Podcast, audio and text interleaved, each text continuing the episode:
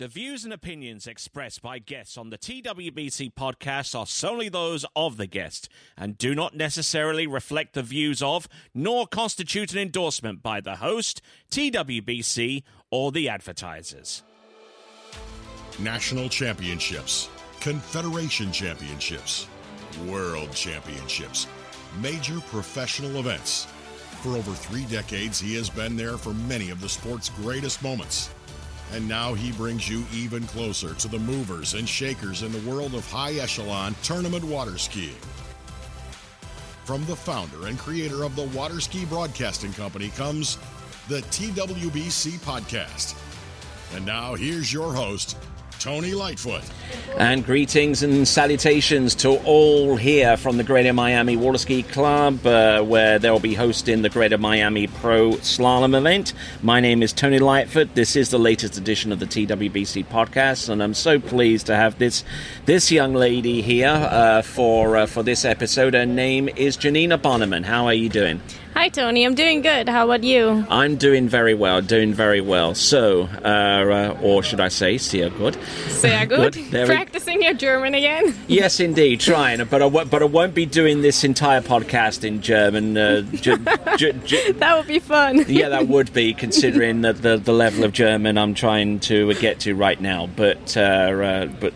I'll put that aside for a moment, at least a short while, at least. Anyway, uh, Giannina Bonnemann, uh, uh, it's been quite an interesting season so far, wouldn't you say? Uh, uh, try and give us a little bit of a summation of what was your first tournament of the season, by the way? Um, I guess I was one of the LCQs for Masters. So, um, yeah, qualifying for the Masters in trick and jump. I think that's how we started the season. And um, yeah, then I went into, I think, uh, I went home after that and uh, skied uh, the European Championships, which went really well. Um, and then after that, I came back to the US for the US Open, and I had a blast there. I skied really well. I won the trick event and won, won overall, and uh, jumped really well as well. And then um, it was basically time to like take a little break, but also like slowly get ready for Worlds. Um, and then to be honest, after that, oh, in between we had uh, the awesome um, overall tournament uh, Over in Austria, yeah. Oh, over in Austria, which was which was awesome. I, I love going to those events. And but yeah, after after the U.S. Open, um, I kind of started struggling a little bit and uh, suffered a few injuries. Um, first one was on my on my left foot, and um, yeah, I couldn't couldn't ski for a while, and then once I picked it back up, I, I it was just uh, basically a couple of weeks to go until Worlds, and um, yeah, I started jumping again, and then right before Worlds, just one day before official practice, I took another crash and Yeah. uh, injured my my sacrum, my my glutes. And uh, from that point on, it uh, all was uh, just kind of a struggle. Yeah, And- yeah, so, yeah. I saw that crash myself firsthand. I mean, I looked around and said, "She's gone." Oh my Yeah. word! Yeah, I mean, I mean, but they're part and the parcel of uh, jumping, unfortunately. But uh, let's go. Let's go uh, back to the Masters qualifiers. I mean, because you qualified out of those tournaments uh, in the tricks and the jump event, and uh, you were actually. Uh, you, alongside your uh, your future husband, uh, com- competed. Uh, I, I'm not too sure. Was this your first Masters that you competed in, or not? No, it was actually I don't even my my third pro masters I think or fourth. Um, and I've done a, a couple of junior masters, so I've been there in, in tricks for a few years. Um, but it's always good to, to go back to Callaway Gardens, and it's a, a great site, and it's always such a great atmosphere to ski there. And it was awesome to have Dane there with me this time skiing. He always came to support me in the past few years, but this time we we ski both skied, and uh, it was a great experience. How does that work? You know, an overall skier, primarily uh, specialising in tricks and jump, uh, you know, and trying to bounce off uh, te- uh, technical tips and what have, and with someone who's best known for his uh, slalom skiing attributes. I mean, how does that work? I mean, Dane helps me quite a bit with my slaloming, and I help try to help him as much as I can. Um, but it's not only like the technical stuff; it's a lot is mental, right? Like, Uh-huh.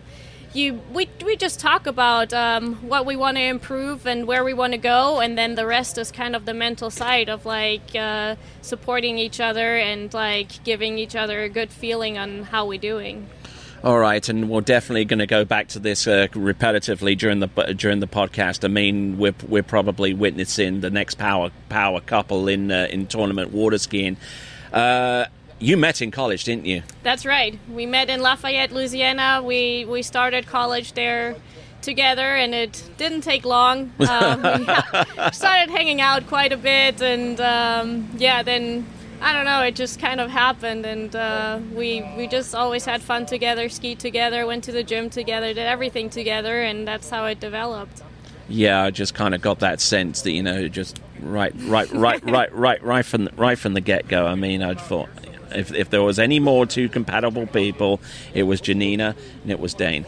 but anyway, but uh, we'll we'll con- we'll continue right along. Uh, I mean, what what was it like skiing in Lafayette? You know, I mean, it's it's a it's a, it's a deep lake total, totally different setup to what you're probably used to educationally compared to Germany. So, what was that like? Uh, what was was that a bit of a culture shock uh, going from where you are in Germany, uh, which I assume is Bavaria, right? No, it's actually Dortmund. It's in more Dortmund. the yes, it's it's further in the in the north, the western part. It's in the industrialized like, part yes, of Germany. Exactly, that's right. We And- and iron then- and steel and and all that kind of stuff. and now you've been thrust into the middle of Cajun country, where it's nothing but gators and uh, and Tabasco. You know. I must say, I was scared of the gators at first, but then once I started realizing, ah, they kind of staying away, it, w- it was totally fine. But I had a blast there, and it was a great opportunity for me to like combine my studies with skiing. Like I could have never done that at home, and I could have never been at this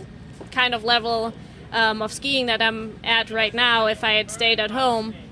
Um, plus, like just being out at the lake with your friends all the time, hanging out. Your like your college friends are your ski friends, and you do everything together. It was just awesome, and um, I'm really thankful that I got the opportunity to go there and um, like learn the language better and uh, and ski a lot, ski almost all year round. It was it was awesome. And Airport Lake is a great lake to ski, especially to trick. Um, so I really enjoyed it. And I mean, I mean, learning la- uh, learning English is pretty much compulsory in Germany, isn't it? To the secondary educational level. It is. So now they're st- actually starting earlier, almost in first grade. Oh, wow. Um, I didn't start until like fifth grade.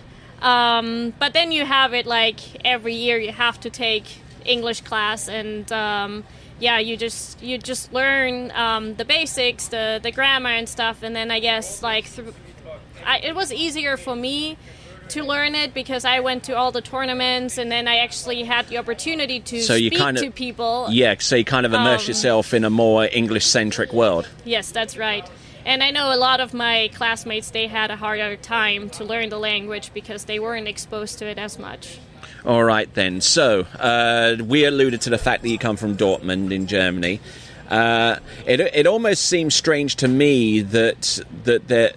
I mean, you're part of a large water skiing family. I mean, there's three of you. There's you. You got you, you got, got two sisters.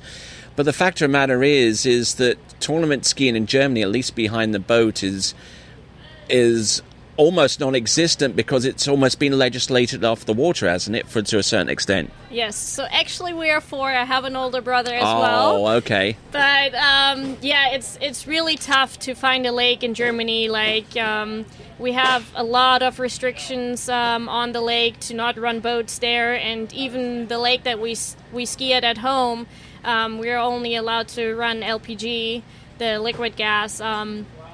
Just because of the environment and like to develop a new lake is almost impossible and it gets harder and harder every year Wow.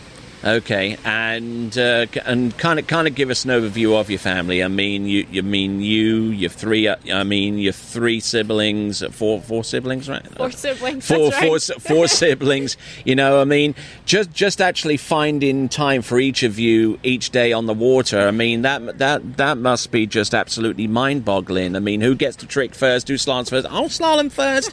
who wants to jump first? Me. yeah, so so that was always it was always a, a lot of fun to travel together. I mean, with my with my parents together, we had a big camper and we would go to Austria, Italy, Spain, wherever it took us, like to find good coaching.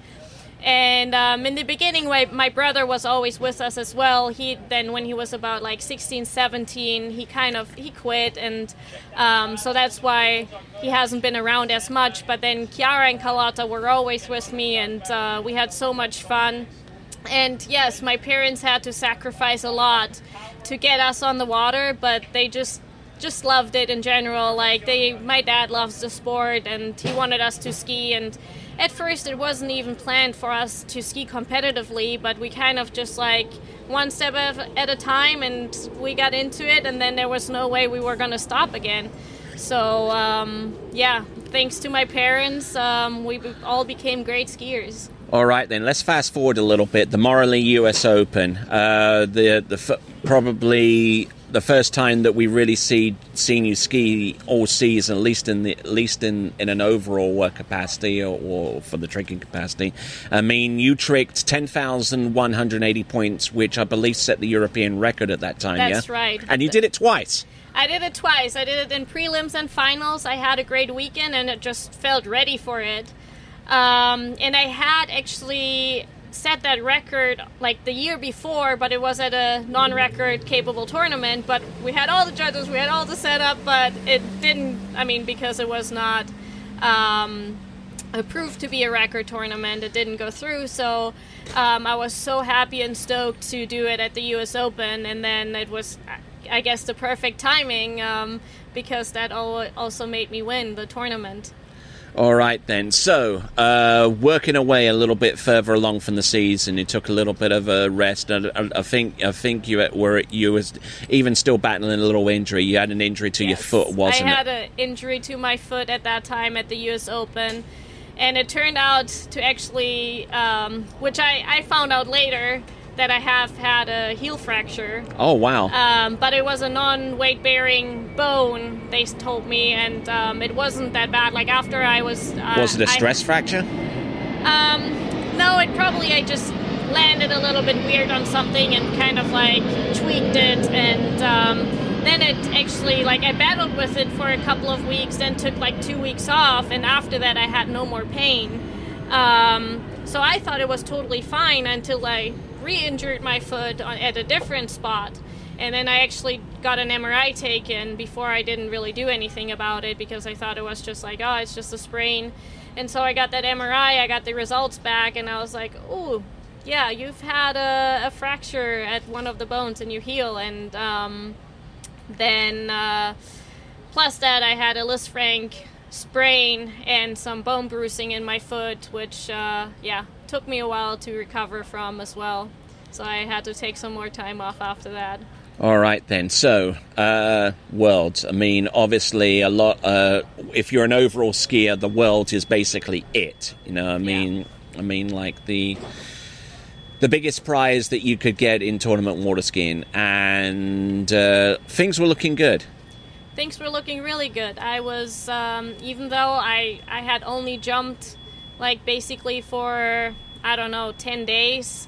I was back like going over the ramp for 10 days um, i felt pretty good but i guess maybe i just tried to push it a little bit too much and that's why why i crashed i, I I've been going back so many times, and I can't really explain to myself what really happened. I'll tell. I'll tell you what happened. The wind swung around, yeah. So so it went from a headwind and then it went to a cross, and by the time you hit the ramp, it was actually a tailwind, and you you, you pressed, and there was nothing there. I mean, it just yeah. took took the skis from right out underneath you. Yeah. Well, so I don't know. It's it's things you learn from. It it was heartbreaking. Um, I wasn't sure if I was going to be able to ski or not in the worlds, but until then, like. Um, it was all going really well. I was like close to running 38 and like or I was getting deep 38 every day. I was I was standing up my trick runs. Um, I was jumping really good, so um, yeah, it was it was heartbreaking when I crashed and then didn't really know if I could compete at all.